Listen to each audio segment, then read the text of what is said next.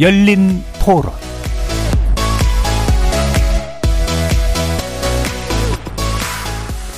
안녕하십니까. KBS 열린 토론 정준희입니다.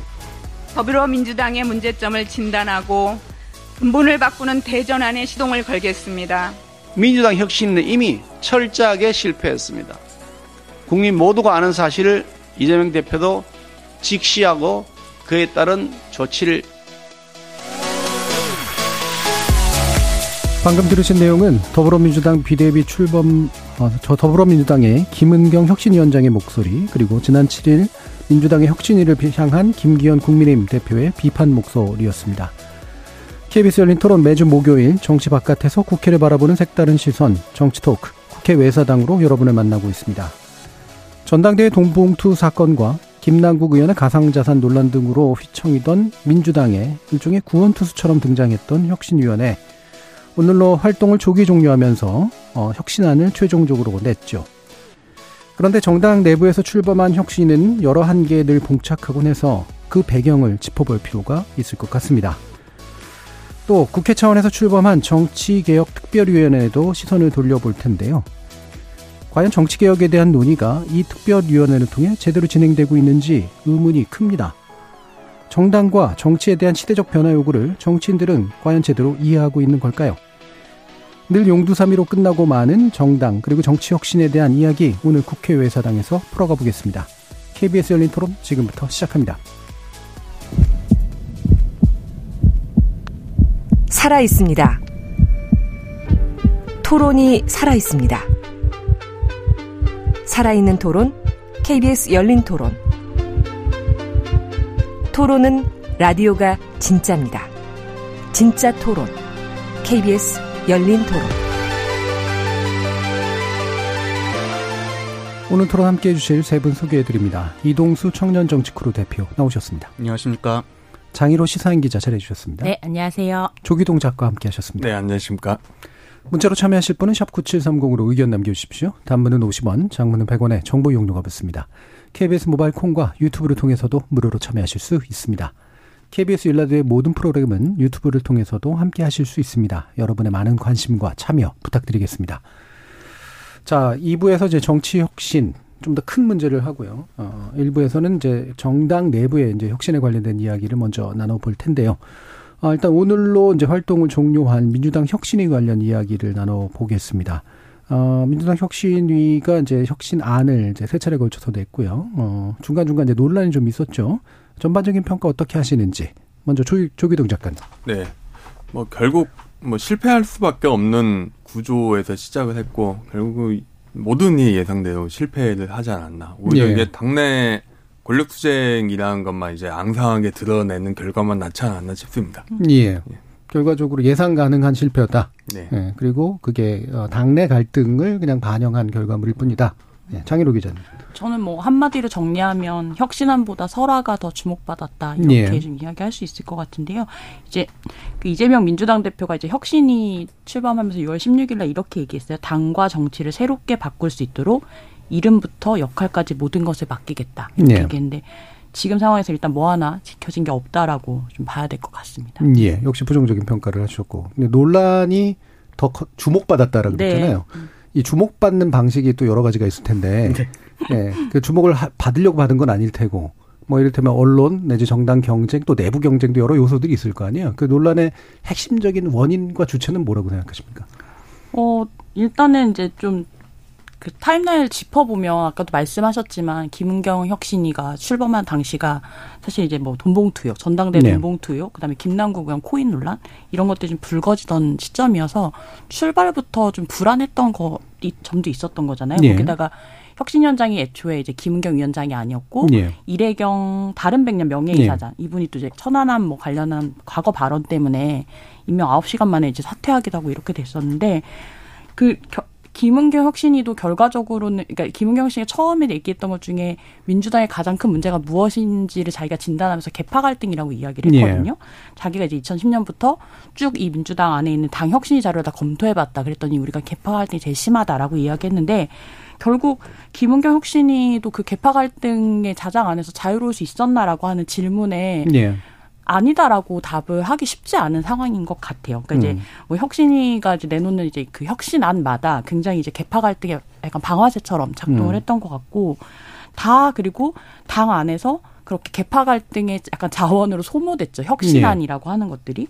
그러니까 이게 그런 상황들이 계속 반복이 되다 보니까 좀 김은경 혁신이가 좀 조계동 작가님 말씀하신 대로 당내 갈등만 오히려 드러냈지 혁신이라고 할 수 있는 걸 할 뭔가 환경이 되지 않았던 거 아닌가라는 예, 생각이 뭐 뒤, 뒤에서도 좀 더 짚어보겠지만 여러 가지 그 이유가 있겠지만 기본적으로 개파 갈등 구조를 깨려고 했으나 깰 수가 없었기 때문에 자꾸 갈등을 자꾸 그냥 보여주는 방식이 되니까 논란화될 수밖에 없다. 그러니까 이게 비명계를 그 한국 언론재단에서 운영하는 뉴스 검색 서비스에서 예. 비, 비카인즈라고 검색을 하면 2022년 4월부터 처음 나오는 말이거든요. 근데 2022년에 1,413건의 기사가 예. 검색이 돼요. 근데 그게 올해 8월에는 5,183건이 검색이 되거든요. 그러니까 이만큼 굉장히 그러니까 불쏘시개로 오히려 혁신이가 개파 갈등을 불러일으키는 불쏘시개를 혁신안의 이름으로 내놓았다라고 또 할 수 있을 것 같아요. 예, 할 수 있을 것 같은 거죠. 네, 네. 예, 사실 인과관계를 증명하기는 어려우니까. 네. 예, 이동수 대표님. 저는 일단 혁신위원회가 처음부터 이제 힘이 빠진 채로 시작한 게 지금의 이제 좀 아쉬운 결과를 가져오지 않았나 싶은데요. 일단 혁신이라는 조직 자체가 강제성을 갖는 뭐 이런 기구가 아니고 예. 권고를 하는 정도인데다가 심지어 이분들이 이제 정치권에 물론 이제 활동을 하신 분들은 많이 있지만 직접 이제 정치를 하신 분들이 아니다 보니까 과연 이들이 이제 힘을 받을 수 있을까 하는 좀 의구심이 처음부터 있었던 것 같고 저는 이게 또 국민들 입장에서 봤을 때는 너무 이제 유사한 기구들이 그동안 많이 출범해왔다는 거 음. 네, 지난해만 하더라도 이제 우상호 의원 중심으로 하는 비대위원회도 있었고 그 이후에 이제 장경태 의원이 하는 또 정치혁신위원회도 일기 이기 이렇게 나눠서 했었는데 이게 물론 이제 정치권에 있는 분들이야 다 이제 아 이게 뭐가 다르고 뭐가 다른지 아시지만 국민들이 보실 때는 그냥 비슷한 기구들 계속 뭐 정치 발전한다고 만들었다 사라졌다가 좀 반복됐던 것 같아요. 예. 그러다 보니까는 혁신이가 이제 권한이 없으면은 어떤 발언이나 이런 것들이 주목이라도 받았어야 되는데 이제 비슷한 기구들의 출범과 이런 퇴장이 잦다 보니까 또 음. 그런 데서도 힘을 못 받은 측면이 있는 것 같습니다. 예. 그래서 이게 정당 구조 안에서 또 이미 있던 정당의 전사들이 있으니까. 자, 일단은 저기 재난정보 먼저 좀 알려드릴 텐데요. 오후 7시 서울, 인천, 대전, 세종, 경기, 충청, 전북, 강원에 산사태 위기경보 심각 단계가 발령되었습니다. 태풍의 영향으로 지반이 약해져서 산사태 발생 위험이 높으니 유의하시기 바랍니다. 또 중간중간 어, 새로운 정보가 들어오면 알려드리도록 할 거고요. 자 그러면 이제 어, 설화라는 게 이제 먼저 좀 제일 크게 떠올랐는데 뭐 설화라는 게 저는 늘 문제 삼으면 문제 삼아지는 거기도 하고 피하려고 해서 또 피해질 수 있는 문제도 아닌데 이게 어떻게 적절한 컨트롤이 될 수 있을 것이냐라는 문제일 것 같은데 이 설화가 어떤 식으로 누구의 책임으로 주로 발생이 된 것 같으냐 뭐라고 만약에 질문을 던진다면 조기동 작가님. 결국은 김은경 위원장의 문제라고 봐야 되겠죠. 그 대표적인 게 이게 노인 투표 예. 같은 발언이 대표적인데요. 이 발언을 굳이 할 필요도 없었고 음. 굳이 이거를 계속 수습 불가할 정도로 이 양이원영 의원 같은 사람들이 뭔가 불쏘시개를 더 해서 짚힐 필요도 없었고 결국 이걸 또 사과하는 방식도 문제였고요. 예. 결국 뭔가 혁신이가 뭘 해야 될지 모르는 게 그 정치 그러니까 결국에 민주당 주변에 약간 정치 지망생들 내지는 민주당과 관련을 맺고 있는 정치를 지금은 안 하지만 언제든 뛰어들 준비가 돼 있는 분들이 과연 저- 그 지금의 여의도 정치 를 어떻게 바라보고 있나 이 문제를 여실히 드러내지 않았나 싶습니다. 예. 여의도 정치를 어떻게 바라보는 것 같으세요? 거의 대부분 이제 음. 팬그 팬들을 위한 서비스라고 생각하시는 것 같아요. 예. 그게 아니면은 노인은 그렇게 할 수가 없거든요. 예. 그거는 그냥 적대적인 유권, 그러니까 노인들이 물론 민주당의 표를 던지지 않긴 하지만은 예. 그 그런 식의 발언을 했을 경우에 노인 이외의 사람들이 어떻게 바라볼 거냐는 문제가 예. 있고 노인 집단들이 모두 다 사실 국힘을 다 지지하는 거 아닙니다. 예. 가령 뭐 60대 70대 표심이 굉장히 많이 다르고 그 점점 60대들이 민주당 쪽을 많이 기울고 있는데 이런 상황을 고려했을 때 과연 노인을 그렇게 무조건 폄하를 했을 그냥 노인 우리는 노인을 적대하는 정당이에요. 라는 식으로 말하는 게 과연 적당한 것인가? 예. 결국 국영군에 대한 내전 중도층에 대한 배려가 전혀 없는 워딩이죠. 음. 그 워딩은. 그렇죠. 일단 1차적으로는 이제 그 국민 전체를 대상으로 하는 정당이 특정 정치, 아, 특정한 어떤 연령 집단이라든가 이렇게 좀 돌아서게 만드는 발언을 왜 굳이 해야 됐는가 이게 네. 근본적인 문제로 보시는 거고. 근데 물론 이제 이 발언을 가만히 쫓아가 보면 대놓고 폄하하겠어라고 한 발언은 분명히 아닌데 네. 이 폄하의 소지를 찾아내서 이제 당연히 키우는 게 또 이제 정치인들의 특징이잖아요. 아마도 제가 볼 때는 이제 청년들 대상으로 뭔가 얘기하는 데서 듣기 좋은 얘기를 하다 보면 나오는. 그런 것 같은데. 예, 한번 들어보죠.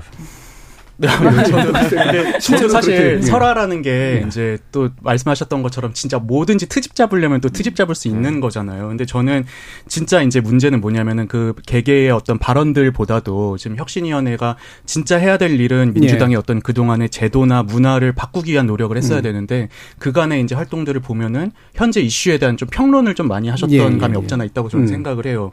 근데 이제 그 과정에서 아무래도 이제 논란이 생길 수밖에 없고 근데 음. 또 이제 이분들이 정치적 권위를 인정받은 분들은 또 아니잖아요. 네. 그러다 보니까 이제 이런 논란이나 이런 거를 리더십 위기를 덮으려고 약간 좀 포청천처럼 이제 어떻게 어떻게 해야 된다. 우리 당 어떻게 가라. 이런 식으로 이제 이제 좀 이렇게 비판하고 꾸짖는 쪽으로 가셨는데 그게 이제 또 결국에 이런 여러 가지 환경이나 이런 상황들과 맞물려서 또 비판을 다시 또 받게 되는 어떤 원인을 초래한 게 아닌가. 예. 저는 그런 생각이 좀 듭니다. 그렇죠. 해야 할 일에 주목해서 그것만 열심히 네. 하기보다는 괜히 이것저것 건드린다 나온 실수이기도 하고 또 한 가지는 권한을 가지고 할 수 있는 게 아닌데 괜히 큰 소리를 네, 냈기 때문에 네. 또 나올 수 있는 실수이기도 하다. 예, 장 네. 기자님. 아니 저도 저는 근데 사실 해당 발언이 좀 과하게 정쟁화된 측면이 있다라고 생각하거든요. 예. 이게 그렇게까지 그 대한노인에 가서 사진을 이렇게 때리는 퍼포먼스까지 나올 정도로 그럴 만한 이슈인가에 대한 생각은 있고 마음이 좀 불편한 것도 있는데 하지만 불필요한 말을 하지 않을 자리이기도 한 것 같아요. 예, 예. 그 혁신위 위원장이란 자리가. 근데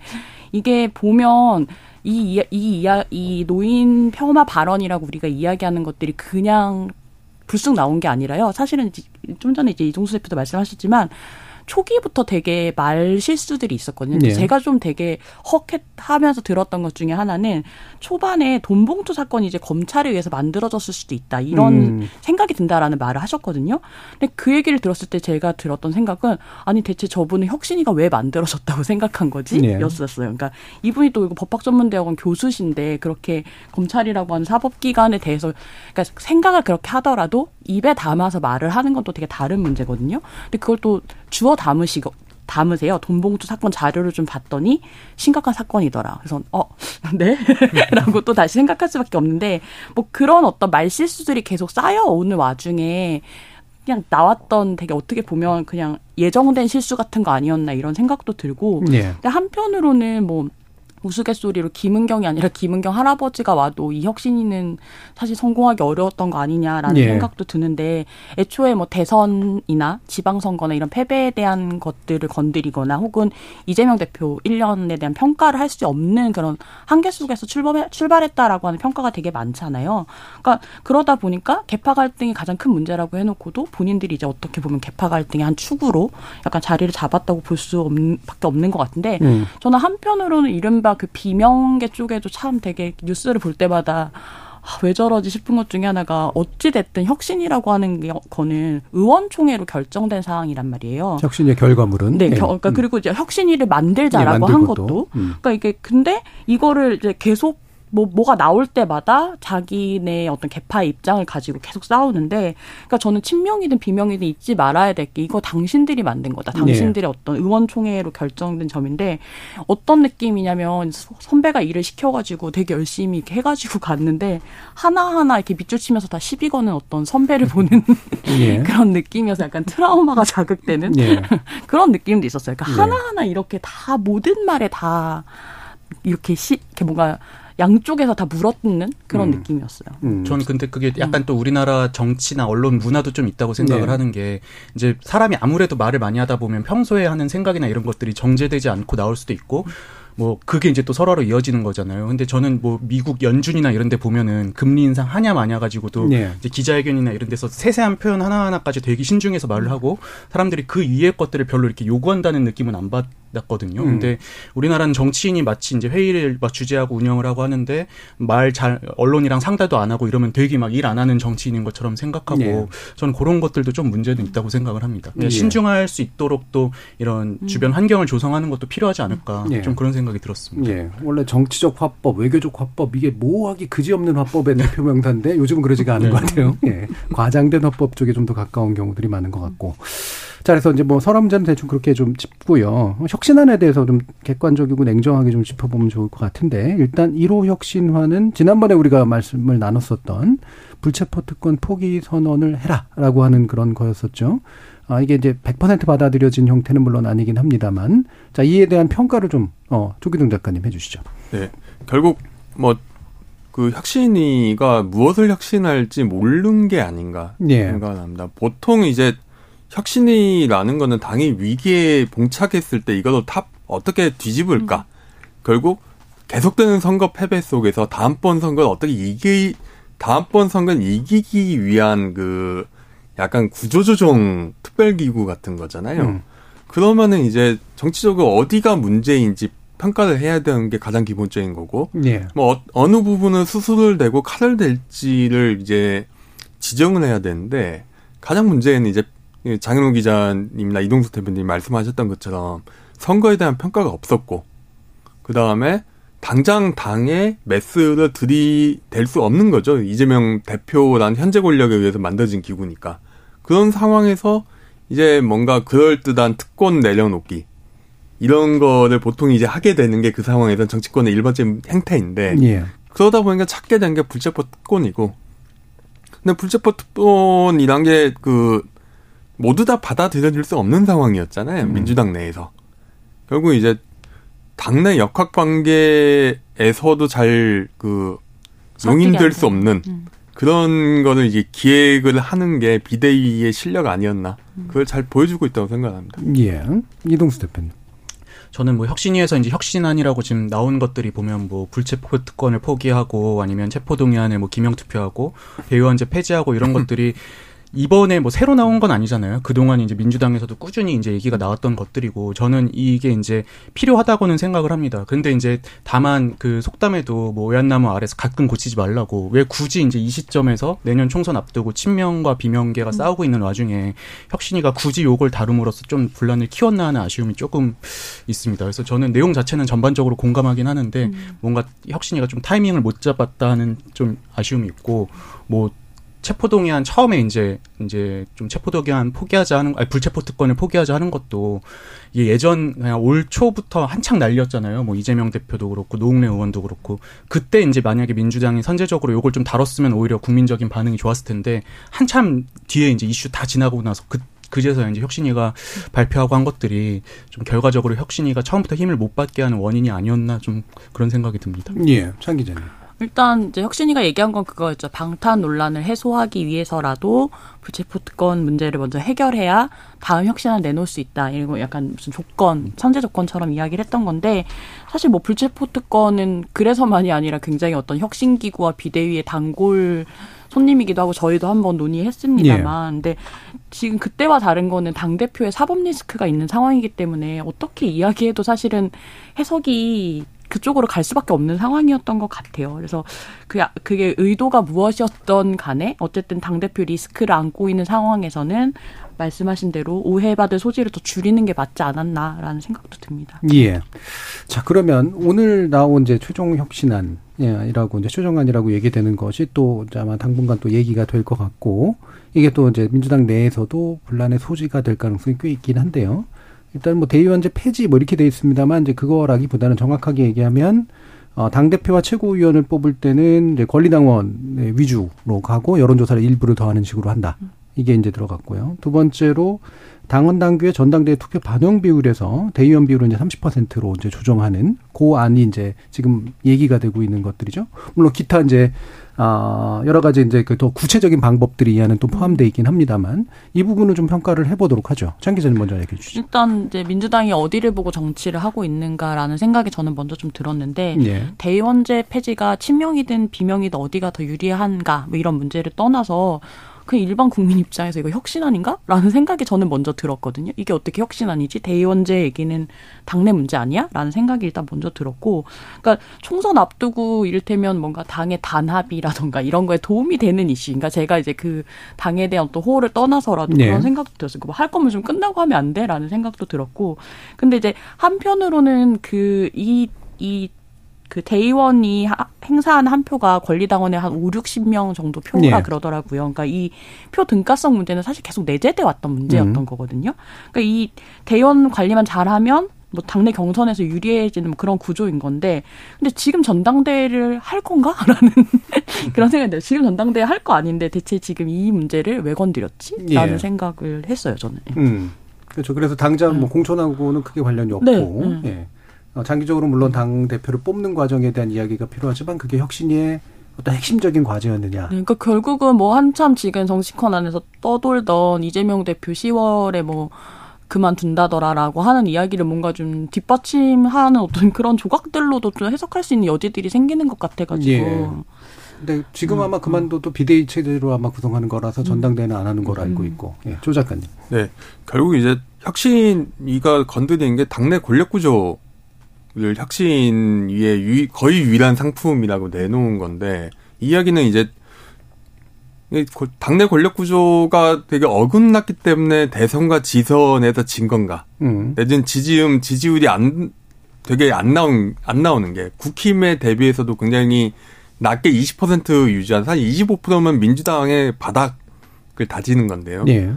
최저 수준에서 그냥 저공 비행하는 게 대의원 권리당원의 목소리를 기관당원들 대의원이나 정당의 지역위원장들이 무시하고 있기 때문에 뭔가 그런 문제인가 생각하면 그건 아니라는 건. 그 생각이 들거든요. 음. 그냥 이 문제를 끌고 나오는 거는 결국 그 혁신위를 했지만은 이 혁신위는 이재명 당대표 내지는 친명계의 정당 장악을 위한 거라는 생각을 비명계뿐만이 아니라 이른바 민주당 정당 정치를 바라보는 사람들은 상당수 할 수밖에 없는 그런 아니지 않나 음. 이렇게 생각이 듭니다. 예, 이동수 대표님. 저는 그래도 이제 요 부분 오늘 나온 내용은 좀 의미가 있다고 생각을 예. 하는 게 전 그동안 민주당의 문제가 너무 이제 국민 정서랑 좀 동떨어져서 자기네들끼리 똘똘 뭉, 똘똘 뭉친 데 있다고 생각을 하고 그 여러 이유 중에 하나가 전 대의원제였다고 생각을 하거든요. 음. 너무 이제 안에서 긴밀한 분들끼리의 어떤 유대나 아니면 예. 권한이 강하다 보니까 생긴 문제라고 보고 반대로 저는 그 국민의힘이 예전에 재작년에 이제 사칠 재보궐 선거할 때 보면은 이제 그 서울시장 선거에서 나경원 대 오세훈 이랬었고 그 얼마 뒤에 있었던 전당대회도 보면 나경원 대 이준석 이렇게 붙었잖아요. 예. 근데 보면 그 당시에 이제 국민의힘이 여론조사 반영 비율이 그래도 꽤 있어가지고 결과적으로 여론조사 이 여론 호응이 높은 이제 뭐 오세훈, 이준석 이분들이 이제 그 선거에서 이겼었는데 만약에 저는 그때 이제 당원들의 비중이 압도적으로 커서 나경원 뭐 아니면 또 다른 분들이 이렇게 당 지지를 받는 분들이 이겼다면 결과가 또 달라졌을 수도 있다고 생각을 예. 해요. 예, 그래서 이 여론 민심을 이제 좀 반영하기 위한 어떤 여지를 좀 높여놨다는 점에서는 저는 의미가 있다고 생각을 하는데 이제 조 기자님께서 말씀하신 것처럼 뭔가 이제 지금 타이밍에 요걸 냈다는 게 조금 뭔가 그 어떤 진정성을 좀 의심받 받 그것 때문에 좀 진정성을 의심받는 게 아닌가 이런 예. 아쉬움은 있습니다. 예. 저는 이게 이 문제 좀 반론 반론을 하자면은 지금의 민주당의 문제가 권리당원의 목소리가 작기 작은 게 문제가 아니라 오히려 권리당원의 목소리가 굉장히 과대 대표되기 때문에 발생하는 문제들이었잖아요. 대표적인 게 이제 개딸 현상이라든가 그 전에 보면은 이제 친문 성향의 강성 지지층들이 어떤 비주류 의원들을 굉장히 테러하는 식으로 쫓아낸다든가 그런 식으로 권리당원들을 팬클럽 운영하듯이 뭔가 관리하면서 당이 점점점 뭔가 그 폐쇄가 되거나 아니면 강경론만 득세하는 이런 이런 강경론만 득세하고 또 당내 갈등이 잘 조율되지 못하는 게 가장 큰 문제고 고질병이었었는데 그거를 오히려 지금 부추기는 방향으로 개혁 혁신안이라고 나온 거는 음. 이게 좀 약간 저, 저 같은 경우는 좀 그좀 밋밋한 성향인데 중도적인 성향이라고 생각을 하는데 약간 좀 이해하기 힘든 구석이 없진 않습니다. 예. 네. 그러면 어떻게 하는 게 권리당원의 과대 대표를 줄이는 길이라고 생각하세요?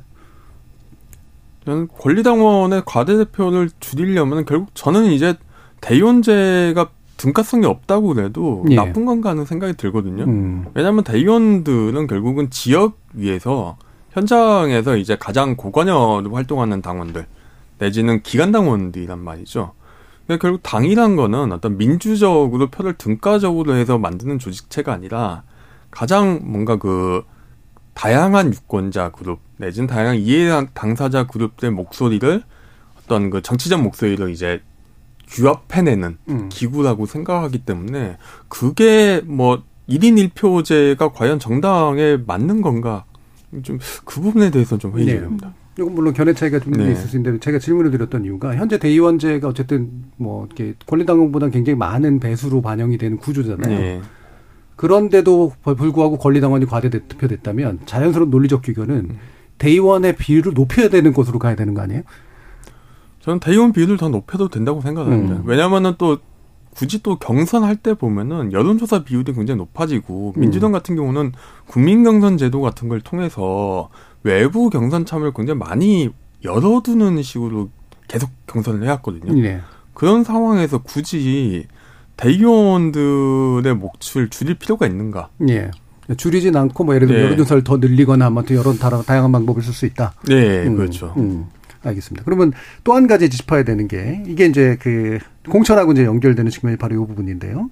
현역 페널티를 강화한다. 그러니까 현역에 대해서 페널티라고 말하기는 좀 그런 것 같은데, 그러니까 현역이 잘 못한 평가를 받게 될 경우에 감산폭을 굉장히 크게 해서 경선에서 떨어질 가능성이 높도록 만든다. 이런 정도의 의미인 것 같은데 이동수 대표님 어떻게 평가하세요? 네, 이제 오늘 이제 혁신위에서 나온 얘기가 이 상대 평가 하위 평가자 의원 이제 기존에는 하위 20% 의원들에게 이 경선 득표의 20%를 이제 차감하는 식으로 이제 페널티를 줬었는데 이걸 좀 더 확대를 해서 예, 하위 10%한테는 40%를 차감을 하고 하위 10%에서 20% 구간에는 30% 그리고 20%에서 30% 구간에는 20%를 이제 감산하는 걸 제안을 했습니다. 근데 저는 이것도 의미가 있다고 생각을 해요. 특히 이제 의원님들 중에 보면은 진짜 아무것도 안 하는 것 같은 네. 분들도 있거든요. 이런 음. 분들은 좀 이런 식으로라도 경쟁을 좀 촉진을 하고 견제를 할 필요가 있다고 생각을 하는데 음. 근데 다만 이제 문제는 그럼 그 의원이 잘하고 못하고의 기준을 뭘로 할 것이냐. 음. 당원을 많이 모은 걸로 하면 또 이제 이 지역 지역구나 이제 계속 거기에 아예 그냥 투자를 하시면서 의정 활동에 소홀할 수도 있고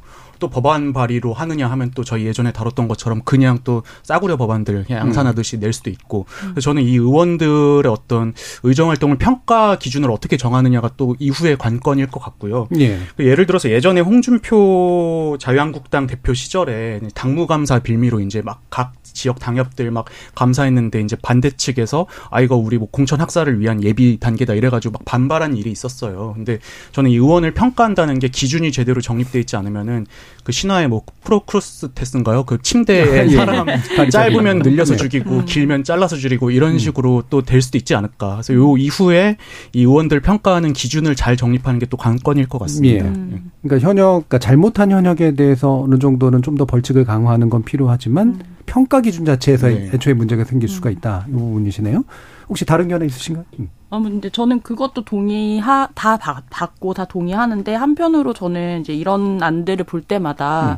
그러니까 다선이 갖고 있는 국회의원 다선이 갖고 있는 네, 네. 장점들을 네. 활용할 생각을 하지 않고 혁신이라는 이름으로 굉장히 뭔가 물갈이를 해야 되는 것만이 혁신인 것처럼 계속 이야기되는 것에 대해서도 좀 논의를 해봐야 된다라고 생각하거든요. 그러니까 예. 혁신이라고 하면 무조건 새 얼굴 뭐 이렇게 물갈이 그러니까 기존에 있던 사람들 을 갈아치우는 것 이렇게만 네. 이야기하는데 정말 그런가? 이 사람들이 갖고 있던 어떤 그러니까 정책의 연속성이나 이런 것들을 생각하면 한국 같은 경우는 초선 비율이 너무 높은 또 음. 국회이기도 하거든요. 근데 그런 부분을 뭔가 눈에 보이기 때문에 물갈이를 해놓은 눈에 보이게 무언가 바뀌었다라고 생각하기 때문에 혁신인 걸 우리가 착각하고 있는 거 아닌가 그런 생각도 좀 들었어요. 예.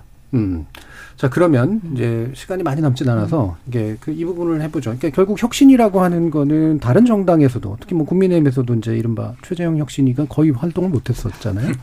네. 어 그래서 혁신이 원래 이런 운명인가라는 음. 것도 있고요. 뭐 그런 예전에 이제 문재인 당 대표 시절에 그래도 김상곤 혁신은 꽤 괜찮은 걸 해서 그 당시 이제 총선에서 꽤 승, 그러니까 어느 정도는 이제 승리할 수 있는데 도움이 되지 않았는가라는 평가도 있고 해서 음. 혁신이 자체의 문제인지 혁신이 인물의 문제인지 혁신 을 만든 인물의 문제인지 어떻게 보시는지 한번 얘기를 음. 해볼까요? 뭐 조기정 작가님. 네, 그건 혁신이라는 거는 결국 이제 당내 권력 투쟁의 부산물이자 예. 혁신위를 통해서 권력 투쟁이 일어나는 거라고 생각을 하고요. 그래서 혁신위가 성공하기 위해서는 크게 세 가지가 있어야 된다고 생각을 합니다. 하나는 권력. 예, 혁신위의 그러니까 권력. 예. 혁신위 또는 혁신 당시 당을 주도하는 세력의 권력이죠. 그러니까 그 지금 혁신이가 안 되는 가장 큰 이유는 사실 이재명계 나아가 이재명 대표가 다음 대선에서 과연 승리할 수 있는 후보다인가라는 질문에 대해서 답을 하지 못하기 때문이거든요. 예. 그러니까 힘이 안 실리는 거고 당내에서도 박강원 원내대표가 원내대표 경선에서 이긴 것처럼 이 비명계 옛날에는 사실 친문의 가장 핵심 세력들인데 그분들의 세가 굉장히 강한 상황에서 당내 혁신을 할수 하기가 되게 어렵죠. 음. 두 번째는 명분인데 과연 혁신이가 무엇을 가지고 나는 뭘 혁신할 건가? 이 부분에 대해서 뚜렷한 답이 없고 가장 중요한 건 실질이라는 부분 즉 이렇게 바꿔서 다음 내년도 2023년 총선에서 이길 수 있다. 음. 라는 걸 제시를 못하면은 당연히 권력 투쟁에서 상대방 입장에서는 공격할 수 있는 굉장히 좋은 게 되고 혁신회의가 빨가질 수밖에 없다고 생각합니다. 예. 지금까지 성공했던 혁신이 실패했던 혁신들은 한결같이 이런 그 혁신의 주도 세력이 힘이 별로 좋지 않았습니다. 대표적인 게 이준석 혁신이 같은 거였는데 예. 이준석 혁신이 최저영 혁신이가 가장 실패한 이유는 2020년 선거 대선과 지선에서 이겼잖아요. 예. 국힘이 국힘이 이거 윤석열 대통령의 얼굴로 내서서 이겼는데 갑자기 이준석 대표가 혁신을 하겠다 그러면은 사실 당에서 이중 권력을 요구하는 예. 거지 않습니까? 그것도 이제 이긴 선거를 혁신하겠다. 예, 굳이 혁신위가 음. 필요가 없었다. 예, 그러면 음. 실패할 수밖에 없는 거죠. 음. 2020, 2015년에 그 문재인 김당근 혁신위가 이겼던 거는 사실 비문계, 이른바 김학윤계나 음. 안철수계 이런 분들이 2014년에 새정치연합 만들고 나서 예. 2006월 지선은 몰라도 7월 재보궐선거에서 완전히 패배하면서 음. 비문계의 목소리가 사라졌습니다. 예. 결국 이제 문을 문재인 대통령을 중심으로 당혁신을 갈 수밖에 없기 때문에 그건 성공할 수밖에 없었고 음. 그나마도 분당 논란이 있어서 맞아요. 그 2015년에 성공 사실 김종인 비대위원장을 섭외했기 때문에 예. 성공했던 거지. 그 전에는 왜 아수아장이었죠 지금보다 더 한. 예. 음, 그러니까 이 부분을 보면은 이게 결국 한 세 가지를 어떻게 확보하느냐가 음. 중요하지 않나 생각합니다. 예, 장희로 기자. 아, 아, 저도 김상곤 혁신이를 성공적이라고 평가하는 기사들이 최근에 좀 나오던데 예. 정말 그런가라는 음. 생각을 하지 않을 수 없었고요. 그때도 이제 결국은 국민의당이라고 하는 이제 안철수 의원, 새정치 이게 나갔었고 말씀하신 대로 김종인 비대위로 선거를 치렀었고 당시에 그 김상곤 비대위에 유일하게 현역 의원으로 들어갔던 우원식 의원 같은 경우도 그러니까 혁신위가 정권을 받았지만 그러니까 다 됐던 게 아니다. 의원 정수 확대 같은 경우도 거부당했고 뭐 사무총장제 최고위원제 폐지 같은 경우도 반발이 되게 심했었고 근데 결국은 그게 이제 혁그 당 대표였던 문재인이 어, 수용했기 때문에 바뀐 건데 지금 같은 상황을 비, 지금 혁신위를 생각해 보면 이재명 대표가 되게 전 외통수에 걸렸다고 생각하거든요. 음. 이 김은경 혁신위의 어떤 혁신안을 받아도 안 받아도 약간 문재인 음. 상황인 것 같아요. 지금 보면. 근데 이제 말씀하신 대로 이 혁신이나 비대위 같은 경우에 저는 뭐 지금 권력, 명분 이런 거 말씀하셨지만 가장 중요한 건 결국 인물 아닌가라는 생각이 음, 네. 들거든요. 그러니까 외부 구원 투수로 들어와서 뭔가 이 정치 문화나 어떤 조직의 어떤 이런 것들 잘 모르는 분들이 들어와서 할 수 있는 건 굉장히 좀 한계가 있을 수밖에 없고 결국은 박근혜 전 대통령, 그러니까 새누리당을 만들었던 박근혜 대통령의 어떤 비대위 정도를 음. 그나마 뭔가 좀 혁신한 성공했다라고 예. 할수 있는 사례가 아닌가라는 생각을 해봅니다. 예. 음. 이동수 대표님. 네, 저는 좀 혁신이가 이제 할 일 그리고 이제 역할을 좀 한번 다시 한번 생각해봤으면 좋겠다는 네. 생각인 게 이 혁신이가 이제 아무래도 강제력이 없는 집단이다 보니까는 뭐 권고를 하더라도 의원들이 안 받으면 땡이고 또 그러면 이제 모양새가 빠져버리는 거잖아요. 음. 그래서 저는 이런 이슈들이나 이런 어떤 뭐 어, 이런 권고 사항을 막 이렇게 제시하는 것보다는 차라리 좀 전략을 수립하는 쪽으로 혁신이가 좀 활동 모, 방향을 이제 좀 바꿨으면 좋겠다는 생각이 들어요. 그래서 전략이라는 건 정책에 연관된 예, 정책도 그렇고 음. 예를 들어서 지난 선거에 우리가 왜 패배했는지 예. 이런 진단들이 노선. 사실 별로 없거든요. 정치권에 예. 보면 이런 것들 뭐 아니면 여론 지금 여론 지형이 왜 이렇게 변했는지 뭐 이런 것들을 좀 분석하고 의원들한테 이제 좀 보고서 형식으로 제안하는 식으로 가면은 이런 분란들이 없을 텐데 지금은 이제 어떤 뭐 정책을 막 제안하고 이걸 받냐 마냐 가지고 또 싸우다 보니까는 예. 불필요한 논쟁이 더 커지는 것 같습니다. 음, 그 얘기를 해주셔서 그러면 만약에 지금의 민주당에게 혁신이가 필요했다면 그리고 혁신이가 잘 작동했다면 어떤 문제를 건드렸으면 좀 나았을 것이다라는 생각 같은 게 좀 있으신지 조기dim 작가님. 네,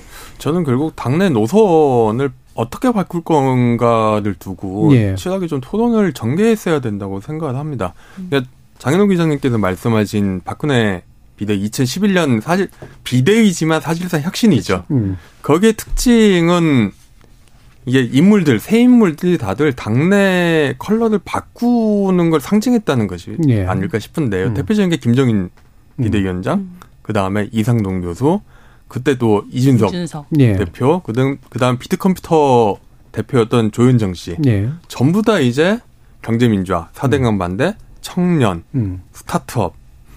그러니까 지금 그 전에 한나라당에서 찾아볼 수 없는 부류의 보수들이었거든요. 예, 그 예. 사람들이. 그래서 결국 이게 노선 어떻게 바꿀 건가 콘텐츠의 문제로 됐고 그 다른 정당들 같은 경우도 그러니까 제가 좀 예로 들고 싶은 거는 독일의 기민당인데 네. 독일 기민당이 원래 그 나치 독일이 패망하고 나서 잡다한 보수들이 모여서 만든 자민당 같은 거였는데 음. 1969년하고 72년 선거에서 패배를 하면서 2등으로 밀립니다. 네. 이때부터 이제 당내 분란이 엄청나게 심해지는데 여기서 그 나중에 총리가 된 헬무트 콜 같은 사람들이 뭘 하냐면은 노선 재정립을 해요. 예. 노선 재정립을 하면서 그 대표적으로 만든 게 그 새로운 사회 문제를 이야기합니다. 음. 그러니까 그 전에는 3인당은 이제 자본노동 대립을 통해 가지고 노동자 권익을 보호자고 했는데 이 사람들은 그 전통적인 노자 문제가 다루지 않은 노인, 실업자, 예. 여성, 외국인, 장애인 이런 문제는 우리가 어떻게 다룰 건가 고민해야 된다. 예전에 정말 독일도 만만하게 반공 꼴보수들이 그때 예. 되게 많았는데 노선을 중도화하려는 시도를 하고 그거를 거의 노선 투쟁을 거의 10년간 투, 하거든요. 음. 그러면서 중도 입지를 차지하면서 82년도에 이제 정권을 10년 만에 재탈환한 건데 예. 결국 저는 이제 민주당의 가장 큰 고민은 2017년에 그 정말 강했던 촛불연합의 음. 그 유권자들이 왜 5년 만에 다 도망갔을까? 음. 왜 지지율 25%난 민주당이 가장 바닥까지 내려왔을까? 음. 우리에게 잃어버린 유권자 어떻게 되찾을 건가?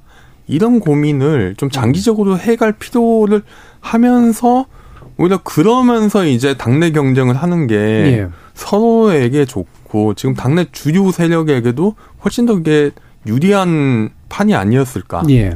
아까도 이제 네. 언급하신 지지율 정당 지지율 25%라는 건 최근 있었던 그 한국갤럽 조사를 예, 가지고 네. 이제 만드, 마, 말씀하시는 거죠. 근데 그게 더불어민주당 28.2%네요. 예. 그 25보다는 조금 높은데. 예. 예. 예. 연합뉴스. 낮죠. 예.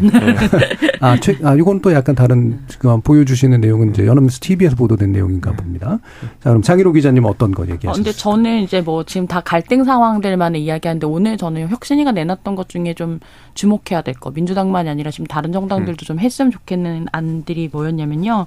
그 혁신이가 이제 정책 최고위원을 배정해라라고 하는 거를 이야기했거든요. 그러니까 지금 이동수 대표님 말씀하셨던 정책 의제를 핵심 안건으로 다룰 수 있는 책임자를 만들어라는 거였고 최고위원 두 명을 거기다 배정을 해서 그리고 정책을 논평하고 대안을 제시한 정책 대변인 직제를 신설했으면 좋겠다. 그리고 정책 대안 수립 위원회를 설치해라. 정책위안에 약간 이런 이런 안들은 좀 논의해 봄직한 아니라고 음. 생각해요. 그리고 그 민주당이 열여덟 개 정부 부처별 책임 국회의원을 한 명씩 둬서 일종의 네. 이제 쇄도 캐비넷을 음. 구성해서 운영하는 것도 이제 오늘 발표했던 혁신안에 있었던 예, 것이거든요. 예. 이것이 음. 어떤 갈등 사항에 좀 묻혀가지고 음. 네. 많이 이야기되지 않는 내용인데 이 수권 정당으로서의 어떤 역량을 보여주려고 한다면 결국은 이제 정책 과 책임 예. 문제에서 어떻게 할 것인가를 민주당이 저는 이 부분에서 많이 이야기해야 된다라고 음. 생각합니다. 그 마지막에 얘기하신 부분은 저도 못 들었던 내용인데 그게 아. 묻혀 있었네요, 그러니까. 네네네. 네. 음. 사실 당내 분란에 더 연관이 많은 이슈들이 떠오르다 보니까 네. 뭐 예비내가 구성해라 예. 이건 거죠. 예, 뭐 굉장히 괜찮은 아이디어 같은데. 어, 그러면 좀 아까 이제 뭐 전략 쪽 얘기해 주셨으면 혹시 이동수 대표님 추가, 추가하신 말씀 있으세요? 어떤 혁신이 민주당에 뭐 필요했을까? 저는 예를 들어서 이제 새로운 시대 정신, 민주당의 지향점을 어떻게 잡아야 될, 될 것인가도 좀 예. 리뉴얼할 필요는 있다고 생각해요. 그동안 음. 이 민주당의 브랜드 하면 사실 그 80년대 민주화 이후로는 딱히 저희 세대에선 떠오르는 게 없는 게 사실이거든요. 예. 저는 뭐 요즘 이제 또 뭐 한동훈 장관 같은 경우는 이제 하도 이제 범죄들도 많아지다 보니까는 이제 형벌을 좀 늘리는 쪽이라든지 아니면 뭐 사형제를 부활하고 요런 의제들을 계속 던지고 계시는데 예. 이런 거에 지금 대비를 안 하고 있으면 나중에 과연 이게 또 경쟁이 될까. 음. 그래서 이런 앞으로 다가올 이슈들에 있어서 이제 어떤 의제를 설정하고 전략적으로 접근하는 것까지도 한번 좀 혁신이가 세팅을 했으면 좋았을 텐데 하는 아쉬움이 있습니다. 예. 어, 일단은 두 가지 여론조사 결과에 대해서 참조하시라고 좀 말씀드리는데 워낙 또 이제 정당 지지율은 편차가 커가지고 뭐다라고 얘기하기는 어렵습니다만 연합뉴스와 연합뉴스 TV가 여론조사 업체 매트릭스에 공동 의뢰해서 지난 5, 6일 조사한 결과는 더불어민주당 지지율이 28.2%였고요. 한국갤럽이 지난 1일, 3일 사이에 자체 조사한 결과는 민주당 지지율이 31%였었습니다. 자세한 내용은 중앙선거 여론조사심의위원회 홈페이지를 참고하시기 바랍니다. 자, 민주당 혁신위를 중심으로 왜 혁신위는 이렇게 좀 지지부진한 모습들을 보이는가 논의해 봤는데요. 1부는 이 정도에서 마무리하고요. 청취자 여러분들이 보내신 문자 들어보죠. 정의진 문자 캐스터. 네, 지금까지 청취자 여러분이 보내주신 문자들 소개합니다. 9990님, 혁신위, 비대위, 특위, 국민통합위.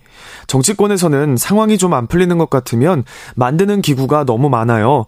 일반 국민 입장에서는 뭐가 뭔지, 어떻게 다른지 잘 모르겠습니다. 6899님, 민주당 혁신위, 기왕 혁신하는 거 적극적인 모습을 보여줬으면 좋았을 텐데, 여론에 밀려서 혁신안을 내놓는 모습이었던 것 같아서 아쉽습니다. 김진희님, 여당, 야당 가릴 거 없이 혁신을 수없이 해왔는데 국민들이 실감할 수 있는 변화나 혁신은 보이지 않았고 느낄 수도 없었습니다. 정치인들이 혁신의 의미를 제대로 알고는 있는지 의문입니다. 유튜브에서 스피드파워님. 대의원제 개선안은 기득권을 줄이고 당원들의 의견을 평등하게 반영하자는 건데 여기에 왜 반대하자는 건지 잘 모르겠습니다 해주셨고요. 4739님. 혁신이가 곧 정치권의 구조조정이라는 말이 기억에 남는데요. 무엇을 위한 구조조정이었고 구조조정 후 남은 것은 무엇이었는지 헤아려 봐야 할 것 같습니다. 단순히 사람과 자리만 바뀌는 거라면 의미 없는 혁신 아닐까요? 네, KBS 열린 토론. 이 시간은 영상으로도 생중계하고 있습니다. 유튜브에 들어가셔서 KBS 일라디오 또는 KBS 열린 토론을 검색하시면 지금 바로 토론하는 모습 보실 수 있습니다. 방송을 듣고 계신 여러분이 시민 농객입니다. 계속해서 청취자 여러분들의 날카로운 시선과 의견 보내주세요. 지금까지 문자캐스터 정의진이었습니다. 토론은 치열해도 판단은 냉정하게 복잡한 세상을 바꾸는 첫 걸음은 의외로 단순할지도 모릅니다. 평일 저녁 7시 20분 당신을 바꾸는 질문 KBS 열린 토론 정준희입니다.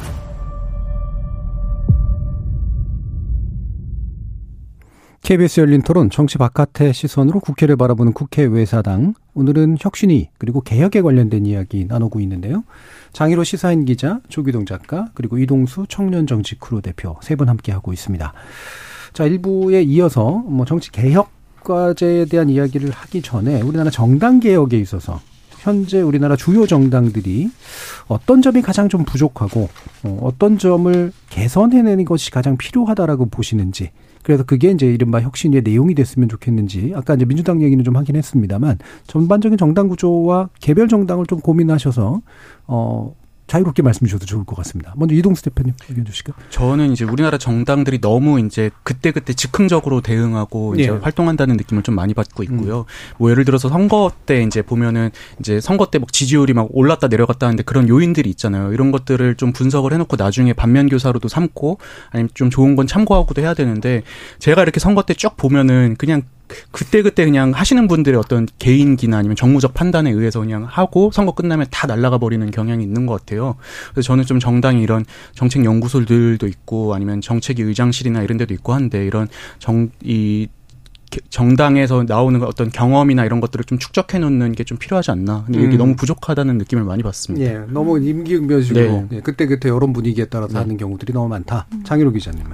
저도 비슷한 것 같아요. 예. 근데 제가 뭐 그런 그 정당을 어떻게 바꿨으면 좋겠다라는 것에 대한 아이디어가 있었다면 정당으로 갔을 텐데 그 예. 그게 먼저 구체적으로 있는 건 아닌데 음. 이동수 대표님 말씀하신 거에 동의합니다. 예. 예. 아까 임기응변식으로 무언가가 그러니까 큰 그림 속에 있지 않고 한국 정치를 봤을 때 저의 답답함 중에 하나는 어떤 큰 그림 속에 있는 게 아니라 그냥 진짜 임기응변식으로 뭐든지 다 이렇게 앞에 딱 눈앞에 있는 것만 좀 하려고 음. 하는 그런 모습. 그러니까 이를테면 저한 제일 지금 저는 좀 국회가 또 되게 신경 써야 될 부분이 기후위기 이슈 같은 거라고 예. 생각하는데 음.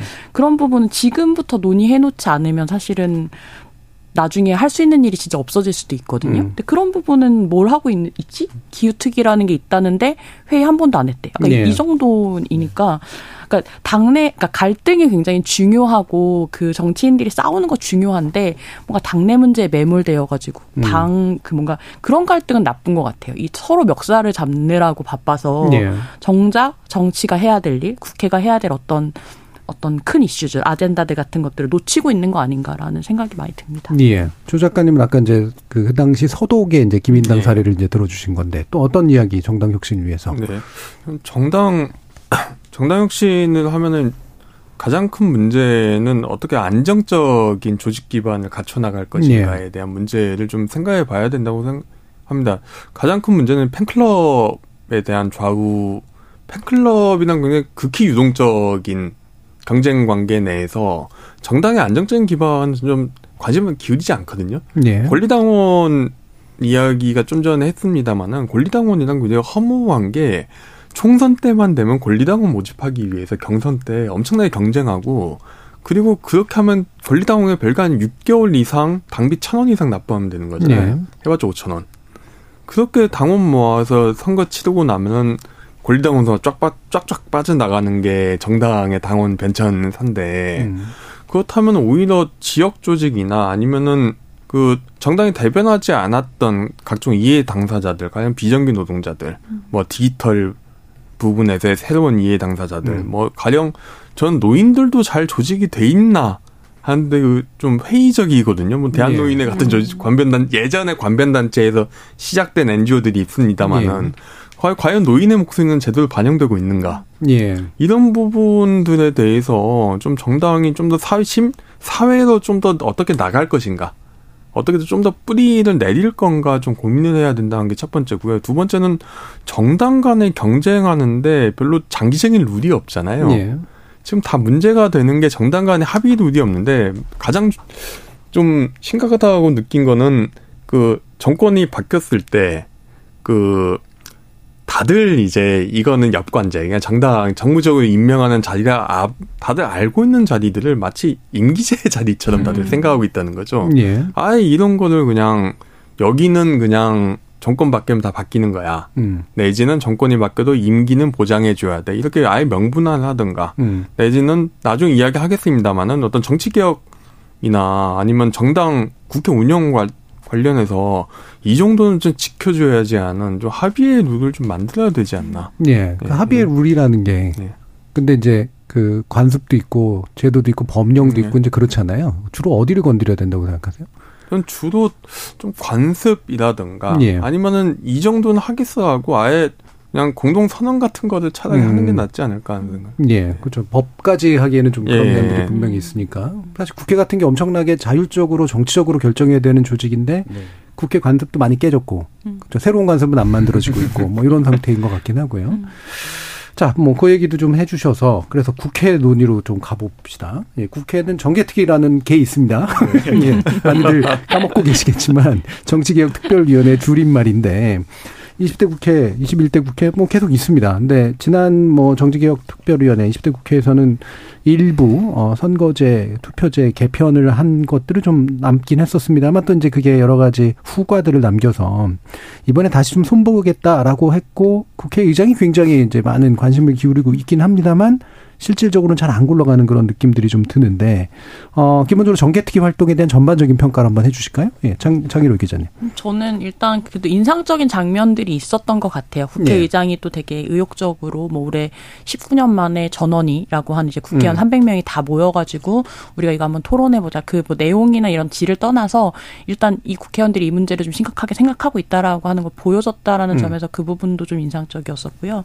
그 제가 사실 가장 좋았 좋았다라고 말하면 이상한데 인상적으로 봤던 활동 중에 하나는 정개특위 요청으로 그때 시민참여단 500명이 국회의원 선거제도 개편 공론조사 했던 게 예, 5월에 예. 있었거든요. 음. 5월에 이제 5월 6일, 13일 이렇게 두 차례 있었는데, 근데 이것도 처음이라 그러더라고요. 그러니까 선거제 개편을 가지고 공론조사를 한 건 처음인데, 보통 우리가 여론조사를 하면 뭐 별다른 어떤 정보를 주는 게 아니라 어디 지지하세요. 뭐 이런 식으로 뭐, 뭐 정치개혁 해야 합니까? 말아야 됩니까? 예. 이런 식으로 하는데, 이, 이 공론조사에서는 이제 전문가들이 나와서 발제도 하고, 이제 조, 이렇게 모둠으로 토론도 하고, 뭐 질의응답도 하고 예. 이렇게 하면서 그 수기 과정을 거치다 보니까 전문가들도 사실은 이 공론조사를 하기 전에 예상 못했던 결과가 나왔다 음. 그러더라고요. 그러니까 뭐 국회의원 선거제도 개편이 필요하다라는 의견이 84%까지 높아졌다든지 아니면 비례대표 의석 비율을 늘려야 된다라는 게 그 공론조사 하기 직전에는 27%였는데 70%까지 늘었다든지 예.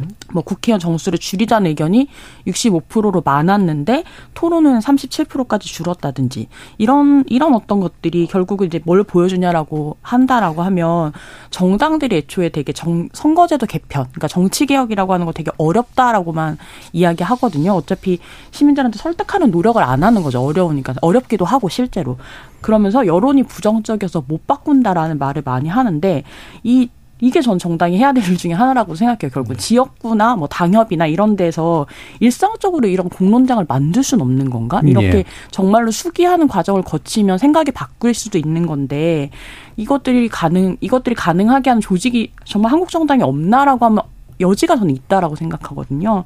그리고 결국은 이 문제에서 중요한 것 중에 하나는 아마 국회의원 정수 문제일 텐데 결국 지금도 이제 중이 제 머리 제 머리 못 깎는다고 이제 그 자기네 그 의석수를 빼는 것 문제 때문에 그럴 텐데 이 근데 다 합의는 하고 있는 것 같아요. 결국 비례성을 어떻게 높일 건지 예. 대표성을 어떻게 높일 건지인데 그 그런 이 공론조사의 결과들을 과연 이제 국회가 정개특위가 반영할 수 있는가는 별개의 문제지이긴 하지만 이런 활동들을 했다라는 것 자체는 약간 가능성을 보여줬다라는 생각이 들어서 좀 인상적이었습니다. 예. 적어도 초반에 시도한 것들은 좀 인상적인 장면들이 몇 가지가 좀 있었다라고 하는 거죠. 당시 이제 시민 참여단이 469명이 네. 참여한 거였고요. 그 퍼센트까지 구체적으로 얘기해 주셨으니까 그 당시 이제 KBS가 시간에 걸쳐 가지고 이제 그 공론하는 과정을 또 맞아요. 중계해서 보여주기도 했고 뭐 주재하기도 했고 그랬죠. 자 이동수 대표님은. 저도 이제 정개특위 하면 20대 국회 때 또 준현동형 비례대표제 이제 만들어서 이제 국회에서 패스트 트랙 올렸다가 그때 예. 또 오랜만에 동물 국회 저희가 봤었잖아요. 음. 그래서 저는 아니 뭐 괜히 저런 거 올려가지고 저 사단을 나, 내나 생각을 했는데 그 장일호 기자님께서 말씀해 주신 것처럼 지난 5월에 진행된 그런 수기 토론을 통해서 뭐 국회의원 정수 확대라든지 아니면 비례대표제에 대한 문제라든지 이렇게 국민들을 설득해 나가는 과정을 정개특위가 했던 걸 보고 아 이게 그래도 사실은 국회가 원래 더 먼저 했어야 될 일인데 그거를 못 하고 있었구나라는. 좀 느낌을 많이 받았고요. 음. 그래서 이제 정개특위가 이렇게 좀 외부 전문가 집단도 그렇고 여러 분들을 통해서 좀 국민들을 좀 설득해 나가는 일들을 앞으로도 좀 계속했으면 좋겠다는 느낌을 받았습니다. 예. 음. 조기동 작가님. 저는 오히려 뒤에 룰 깨는 과정이 굉장히 인상적이었었는데. 예. 예. 서로 이제 합의해 놓고 그걸 표계사는 음. 하는 거잖아요. 음. 그러니까 결국 민주당과 국, 국내힘이나 거대 양당이 얼마 거의 박빙의 승부를 펼치는 거고 득표율 몇 퍼센트 차이에 따라서 수도권 득표율 몇 퍼센트 차이에 따라서 의석수가 확 바뀌는 마당에 음. 그냥 누구도 이제 셀프로 뭔가 제도 음. 셀프로 제도 개선을 할 수 있는 유인이 있을까? 예. 왜냐하면은 다들 제도를 해킹하고 싶어하는 유인이 너무 강하기 때문에 음. 저는 국민의힘도 국민의힘이지만 민주당이 이거를 깨는 거는 굉장히 좀 재밌다고 봤는데 왜냐면은 음. 그 전에 이제 사법개혁 특위를 위해서 정의당과 공조 노선을 펴왔잖아요. 그리고 그러면서 정의당의 그 우리와 같이 검찰 개혁을 해주면은 동의 음. 같이 밀고 나가주면은 우리가 비례대표 줄게 이렇게 연합을 구성했었는데 결국 이제 정의당의 뒤통수를 치고 이제 그 비례대표 위성정당을 만든 형국이었는데 이게 과연 굉장히 좀 소탐대실 하는 거 아니었을까? 왜냐하면 이게 수가 빤히 보이는 게 그 다음에 정의당과 연정 준연정 같은 거는 무너질 거고 예. 그 다음에 4년 뒤에 빤히 다시 논의를 해야 되는데 이 아수화장에서 무슨 논의를 할 것이냐? 이 부분에 대해서 국회에 저는 정치인들이 과연 장기적인 생각을 할 수 있는 건가? 내지는 국회 이러면은 좀 장기적인 생각을 하게 좀 어떻게 인센티브 구조를 바꿔야 되는 거 아닌가? 좀 이런 고민을 하게 됐습니다. 예. 그러니까 그 당시에는 이제 당시 그 물론 당연히 그 안에 찬 찬성하지 않았던 이제 자유한국당 시절이었죠. 이제 네. 의선 정당 이제 먼저 만드니 음. 이거는 패배가 뻔히 보인다라고 해서 이제 그 당시 아 정의당과 이제 민주당 계열에서 서로 이제 의견이 다르다가 공동으로 뭔가 이렇게 일종의 위성 정당 비슷하게 해서 음. 비례대표 정당의 추천 제도를 하자 그랬는데 정의당이 거부한 네. 이제 그런 상태였고 이게 이제 어떻게 굴러갔을까는 또 사실은 함부로 얘기할 수 없는 그런 측면들도 있는데 이제 그게 결국은 이제 스스로가 만든 룰을 어쨌든 깰 수밖에 없었던 그런 상태가 된 거고 그게 아까 해킹이라고 네. 이제 표현을 하신 거죠. 자 이런 일이 이제 재연되면 안 되는데 적어도 저는 이번에는 전개특위가 많은 걸 못하더라도 재연은 안 되게 만들어야 될 것 같은데 어떻게 생각하세요? 저는 근데 그게 꼭 정개특위 탓만은 또 할 수 없다고 예. 생각을 하는 게요. 위성, 물론 지난번 선거처럼 뭐 미래한국당이나 더불어 시민당처럼 아예 양당이 작정하고 비례정당 만드는 거는 막을 수 있겠지만 음. 그 당시에 이제 뭐 열린민주당 같은 경우는 본인들이 자발적으로 모여가지고 만들었 는데 결과적으로는 민주당 계 계열로 이제 흡수가 된 거잖아요. 예. 그래서 저는 이런 자생적으로 생기는 어떤 비례 정당들까지 위성 비례들까지 막을 수 있겠냐 했을 때 저는 그건 그렇죠. 좀 불가능하다고 예. 보고요. 그래서 이 부분은 진짜 좀 저도 지금은 뭐 어떻게 해답이 나오지 않을 만큼 좀 많은 분들이 고민을 좀 해야 될 이슈인 것 같습니다. 근데 예. 그걸 꼭 이제 정개특위가 뭐 그때 좀 예측을 못해서 이렇게 비례정당들이 마치 막 우후죽순 생겨난 것처럼 보는 거는 저는 좀 정개특위 입장에서는 억울하지 않겠나. 예. 예. 음, 정개특위 참여하셨던 건 아니죠. 아닙니다. 그러니까 이제 아까 조기동 작가님 해킹이라는 표현을 쓰셨기 때문에 이게 이제 시스템에는 언제나 이렇게 예. 뒷구멍이라는 음. 게 있어서 그거를 유능하게 파고들면 사실은 뭐 다 파헤쳐질 수 있는 거잖아요. 결국 이제 윤리가 굉장히 중요하고 아까 얘기하셨던 이제 합의 체계 같은 것이 네. 중요한데 이제 그게 무너졌다라는 그런 네. 지적이시잖아요. 복원이 될 것 같으세요? 아, 전 가장 전 되게 서탐 민주당이 서탐대시랑 가장 큰 문제는 음. 복원이 이제 힘들어졌다고 음. 생각합니다. 왜냐하면은 약간 그 경작에서 이야기한 게임 이론에서 보면은 예, 예. 결국은 내가 이걸 이탈을 안 한다는 서로에 대한 믿음이 있어야 되거든요. 그렇죠. 또는 이탈할 경우 이게 두들겨 맞을 거라는 네. 그런 그 믿음이 강해야 되는데 음. 이탈을 했는데 서로 되게 이겼잖아요. 음. 이득을 얻은 거죠. 예, 굉장히 이겼고 민주당 같은 경우도 재밌는 게 그 당시 민주당이 우려했던 것과 달리 민주당이 대승을 했고 비례에서 늘어난 의석수를 보면은 원래 대부분의 사실 정의당 같은 소수 정당이 얻을 수 있었을 네. 만한 의석을 갖고 온 건 결과거든요. 예. 그런 상황에서 과연 합의가 가능하겠나? 음. 이 상황에서 저는 지금 이제 다들 걱정하는 게 이제 과연 지금의 제도를 다시 바꿀 수 있을까? 음. 네. 이 고민을 이제 다들 하시는데 너무 당연한 결과 아닌가 싶은데. 예. 저는 그게 정의당 입장에선 진짜 속 뒤집어지겠다 싶기도 한 게 이제 정의당 그 당시에 윤소아 원내대표 인터뷰들을 보면은 아 우리 이번에는 뭐 교섭 단체까지 목표다. 한 20석까지는 음. 그래도 목표를 하고 있다. 뭐 최소 열 몇 석은 좀 예측들을 하신 것 같아요. 근데 예. 결과적으로 다섯 석인가밖에 안 됐고 여섯 석, 예, 여섯 석인가밖에 안 됐고 그래서 이제 많이 될 줄 알고 이제 1, 2번에다가 청년들을 음. 배치를 해놨는데 결과적으로 여섯 명밖에 안 되니까 당 전체 의원 중에 3분의 1이 막 청년이 돼버린 너무 예. 이제 또 그런 게 좀 있었죠. 그래서 예. 정의당 입장에서는 많이 좀 억울, 아, 화가 날 것 같습니다. 아니, 원래 예. 남의 힘으로 뭔가 승리를 제, 쟁취하려고 하는 사람은 언제 뒤통수를 맞게 돼 있기 때문에. 예. 아니 근데 저는 정의당이 오늘 기사 보다 보니까 이런 얘기했더라고요. 양당이 위성 정당을 안 만들겠다라고 공개 선언을 먼저 좀 했으면 좋겠다라는 예. 이야기를 정의당이 좀 했는데, 그러니까 아까 말씀하신 어떤 규범이나 윤리나 이런 부분에 있어서 지금 21대 국회가 제일 못하고 있는 부분이 그 부분인 것 같거든요. 그러니까 구멍이 나 있는 부분이 어, 저 사람, 저 정당이 그렇게 하지 않을 거야 라고 하는 어떤 믿음이 없는 저 정당은 어떤 법의 구멍을 반드시 찾아내어서 꼼수를 쓸 거야. 오히려 예. 약간 그렇게 생각하기 때문에 이것이 뭐 어, 선언부터 해라라고 하는 말을 어떻게 듣느냐에 따라서 이를테면 이제 합의를 하자라는 이야기일 수도 있다고 생각하고 오늘 이제 아, 이틀 전이었는데요. 민주당이 이제 비례대표 의석수가 지금 47석인데 60석으로 늘리는 안을 가지고 예. 국민의힘하고 협의를 하겠다라고 음. 이야기를 했는데 아, 이게 좀 쉽지는 않을 것 같기는 해요. 이제 민주당 내에서도 굉장히 의견이 분분하고 국민의힘은 어쨌든 비례대표 의석수를 뭐 줄여야 된다라고 하는 게 또 약간 당에서 갖고 있는 입장이라고 하는데 결국은 뭐 이걸 또 잘 합의한다고 해도 위성정당이 안 나타나리라는 법이 없다라는 것. 예. 그 부분이 다음 총선에서 또 되게 문제가 되지 않을까라는 생각이 드는데 근데 저는 뭐 결국은 이제 그 시기에 그 나라의 어떤 국회의원들의 선택 그러니까 뭐 이게 좋고 나쁨의 문제라기보다 선거제도라고 하는 게 그런 것 같아요. 이제 예. 국회가 어쨌든 그렇게 선택을 했다라고 하는 거고 뭐 누가 얘기했으니까 그거는 문제가 있어 반대야 이게 아니라 정말로 그것이 아까 말했던 비례성과 대표성에서 얼마만큼 국회의원들이 그 부분을 고민을 했는지를 우리한테 보여줘야 되는 거니까 국민들한테 음. 그 부분을 판단하면 되지 않을까? 그러니까 사실 우리가 가장 지금 효용성이 떨어지는 거잖아요. 내 표가 대표되지 않는다라고 하는 거. 실제로 이제 그때 21대 총선에서 참여연대에서 분석한 거에 따르면 사표가 1256만 표라 그러더라고요. 네.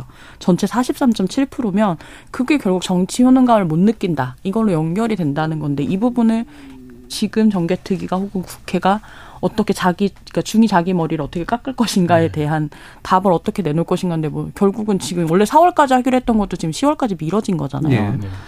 아, 그런 걸 보면 참 일단 쉽진 않겠다라는 생각은 들죠. 예. 그러니까 이게 그 말씀 뭐 나누는 과정 결국 이제 정치개혁 특위는 결국은 이제 국회의원 뽑는 방식이 일단 자기들이 바꿀 수 있는 법이니까 헌법을 바꿀 수는 없는 상태니까 물론 정개특위에서 잘 합의해서 헌법특위로 바꿀 수도 있겠습니다만은 뭔가 헌법부터 됐건 또는 이런 선거법이 됐건 간에 어, 지금의 정치를 바꾸기 위해서 필요한 개선의 시작점들은 좀 어디서 나왔으면 좋겠다라는 생각들도 좀 있으실 것 같은데 이동수 대표님은 어떠세요? 저는 이제 요즘 뭐 한창 얘기 나오는 게 뭐 양당제냐 다당제냐 이런 것들이잖아요. 근데 저는 이 양당제 다당제 아니면 뭐 소선거구제 중대선거구제 이런 거는 뭐가 정답이냐의 문제가 아니라 그냥 개인의 어떤 철학 차이라고 생각을 해요. 근데 전 진짜 문제는 이게 선거에서 몇 명을 뽑느냐보다 선거 때 누가 나오느냐 그냥 공천을 어떻게 하느냐가 저는 예. 더 중요한 문제라고 생각을 하거든요. 국회의원들 싸우는 것도 결국에 다 공천 때문에 싸우는 거잖아요. 그래서 저는 이 공천을 어떻게 잘할 것인지 특히 이제 점점 정치가 민이랑 멀어지고 있는 현상 음. 그리고 이제 국민들보다는 어떤 당에 모여 있는 어떤 강성 지지층의 이게 부합할 때 이제 공천을 받을 확률이 높아지는 이런 문제들을 바꿔야지 선거 때 뭐 몇 명 뽑고 말고 하는 거는 어차피 그런 분들이 다 선거에 나가버리면 큰 의미가 없지 않나 음. 저는 이런 생각이 좀 듭니다. 예. 네. 장희로 기자님. 저는 오영환 의원이 이번에 저번에 이제 불출마 선언하면서 그렇게 얘기하거든요. 극한 대립에서 한치도 벗어나지 못하고 작은 양보와 타협조차 이루어내지 못하는 정치라고 음. 이제 그 본인이 문담았던 이제 국회에 대한 진단을 하는데 이 부분에 답이 있다라고 저는 생각해요. 그러니까 작은 양보라고 하는 거. 그러니까 지금 뭔가 협 계속 협치 중요하다고 얘기하는데 사실 협치로 뭘 했지라고 할 만한 어떤 결과물을 본 적은 없는 것 같거든요. 그리고 혹은 뭔가 마주 앉아 있는 모습조차도 사실 어떤 문제를 우리가 국회에서 초당적으로 해결하자라고 하는 무언가 어떤 이슈들이 분명히 많이 있음에도 불구하고 그런 문제들조차 뭔가 약간 서로를 비난하느라 바빠가지고 약간 협의조차 협의하는 테이블조차 만들지 않는 국회라고 하는 것들 그 거기서부터 좀 시작을 해야 되지 않을까? 정치 개혁 논의라고 하는 것도 결국은 이제 그 마주 앉아야 이야기가 시작되는 거잖아요. 네. 자기들 네. 어떻게 뽑을지에 대한 것도 마주 앉아야 이야기를 할 수 있는데 지금 이제 그 부분에 대해서는 아, 약간 큰일은 큰일이구나라는 음.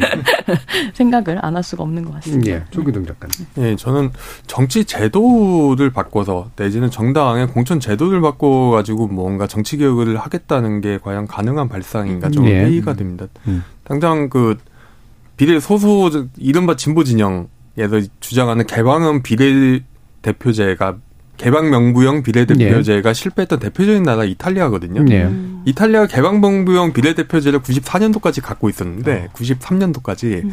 그게 굉장한 당내 부패를 양산을 하고 음. 그 당내 당이 각 당시 기민당, 사회당, 공산당이 다들 이해 당사자들의 충실한 정당이 되면서 정작 유권자의 정치 효능감 떨어져 떨어지면서 94년도에 부패 스캔들 날 94년 소송고주제도 완전히 바꿉니다. 예. 그러니까 한국하고는 정반대죠. 한국이 음. 추구하는 바는. 음.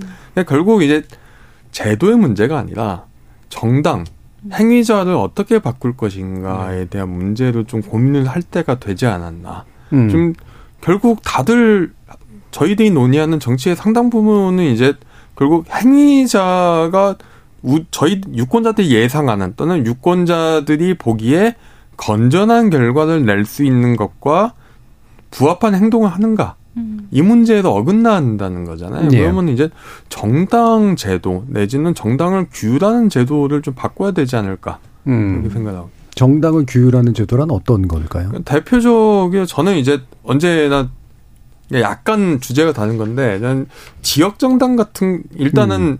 두 가지인데 하나는 이제 지역 내에서부터 경쟁이 있어야 된다고 생각을 하고요. 예. 경쟁 정당을 만들려면 음. 두 번째는 그러려면 결국 그 정당법 현행 정당법 같은 경우는 전국 정당만 허용하거든요. 그렇죠. 왜냐하면 광역 지자체에서 다섯 개 네, 이상 맞아요. 지자체에서 예. 당원을 각 지역마다 천 명씩 진성당을 확보하라는 건데 사실상 소수 정당에선 불가능한 거죠. 음. 그런 거를 뜯어 고쳐야 되고 비례대표의 문제도 국회에서부터 뜯어 고치는 게 아니라 결국은 지방의회에서부터 비례대표를 늘 지방의회 비례대표 불비례성이 훨씬 더 심각한데요. 예, 예. 그 문제를 뜯어 고치고 또 2인 선거구 굉장히 많은데 중선거구제 하면서 음, 음. 아예 대선거구제를 하던가 음. 이런 식으로 아예 밑바닥부터 정당 정치에 구획하는 방식을 고쳐야 되지 않을까 예. 생각하고 있습니다. 그러니까 정당 법도 고쳐야겠네요. 그러니까 네. 정당 설립의 자유를 좀 더 높이고 네. 현재처럼 엄격하게 지나치게 규율하지 않고 지역적 지역에서 우리가 지역 정당 그러면 지역에 근거를 둔 중앙 정당을 생각하는데 음. 지역에서 자유롭게 구성되는 네. 정당 이런 것들을 키워서 결국엔 지역에서부터 차츰차츰 올라오는 네. 그런 정당 구조를 새로 만들 필요가 있다. 예, 최근에 이탈리아로 가는 길이었던가? 예. 예, 책을 쓰셔서 이탈리아 분석 오래 하셨습니다. 예. 자, 이동수 대표님. 저도 이제 말씀하신 부분에 전적으로 공감을 하고요. 일단 제도를 어떻게 만드느냐 보다 좋은 사람들이 많이 들어올 유인을 만드는 게 전 중요하다고 생각을 해요. 근데 예. 지금 보면 정당 민주화가 많이 이루어졌다고는 하지만 뭐 시도당 정도로만 가도 결국에는 약간 무슨 봉건 정치처럼 보스 정치 하고 있고 이 뭐 지역 위원장한테 잘 보여야 또 공천받고 이런 식인 거잖아요. 그래서 저는 보면 지금 정당들이 인사 관리 같은 게 너무 이제 뭐 사실상 없다고 할 정도로 허술하게 이루어지고 있고 결국에 이제 그 각 지역에서 이제 위원장이나 이런 분들이 이제 막강한 권한으로 공천을 주다 보니까 이런 문제가 생겼다고 생각을 하고요. 그래서 저는 전 당 차원의 전국적인 차원의 어떤 인사 관리 체계를 마련하고 유능한 사람들을 뭐 좀 내보내고 이런 것들이 좀 계속 되다 보면은 또 좋은 사람들이 많이 들어올 유인이 되지 않을까 그렇게 음. 생각이 좀 결국 합니다. 사람이 문제고 사람을 끌어들일 수 네. 있는 정당의 어떤 인력 유입 내지 네. 평가 체제 뭐 이런 것들이 맞습니다. 중요하다. 장 기자님 혹시 덧붙이면 어, 근데 저는 아까 조 음. 작가님 이야기 들으면서 비례성을 어떻게 높이느냐에 대한 답이 없다라고만 생각했는데 음. 왜냐하면 국회의원들이 자기가 자기 뽑는 법을 바꾸는 데 있어서 예.